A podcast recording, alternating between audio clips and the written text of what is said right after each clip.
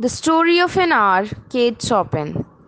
Knowing that Mrs. Mallard was afflicted with a heart trouble, great care was taken to break to her as gently as possible the news of her husband's death. It was her sister Josephine who told her in broken sentences, veiled hints that revealed in half concealing. Her husband's friend Richards was there too near her. It was he who had been in the newspaper office when intelligence of railroad disaster was received with Brently Mallard's name leading the list of killed. He had only taken the time to assure himself of its truth by a second telegram and had hastened to forestall any less careful, less tender friend in bearing the sad message. She did not hear the story, as many women have heard the same, with a paralyzed inability to accept its significance. She wept at once with sudden, wild abandonment in her sister's arm.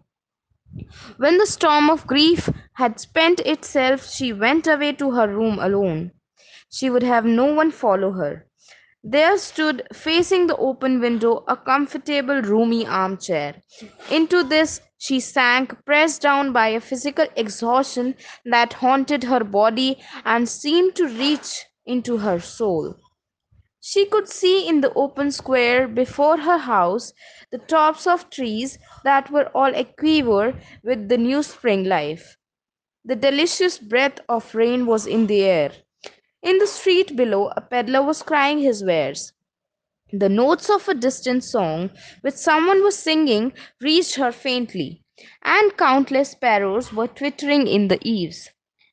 There were patches of blue sky showing here and there through the clouds that had met and piled one above the other in the west facing her window. She was young, with a fair, calm face, whose line bespoke repression and even a great strength.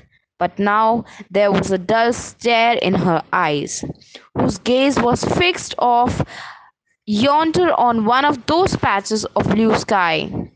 It was not a glance of reflection, but rather indicated a suspension of intelligent thought. There was something coming to her, and she was waiting for it fearfully.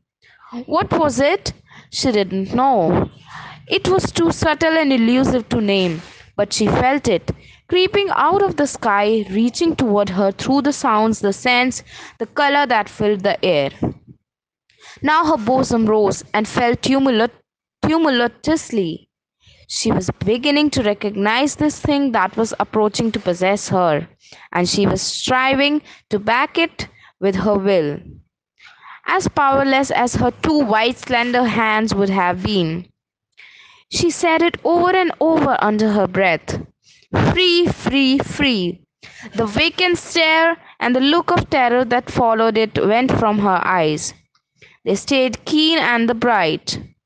Her pulses beat fast, and the coursing blood warmed and relaxed every inch of the body.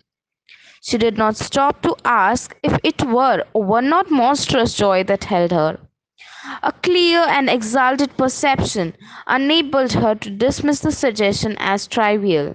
She knew that she would weep again when she saw the kind, tender hands folded in death, the face that had never looked save with love upon her fixed, grey, and dead.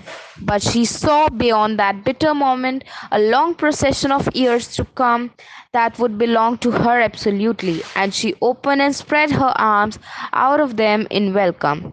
Thank you.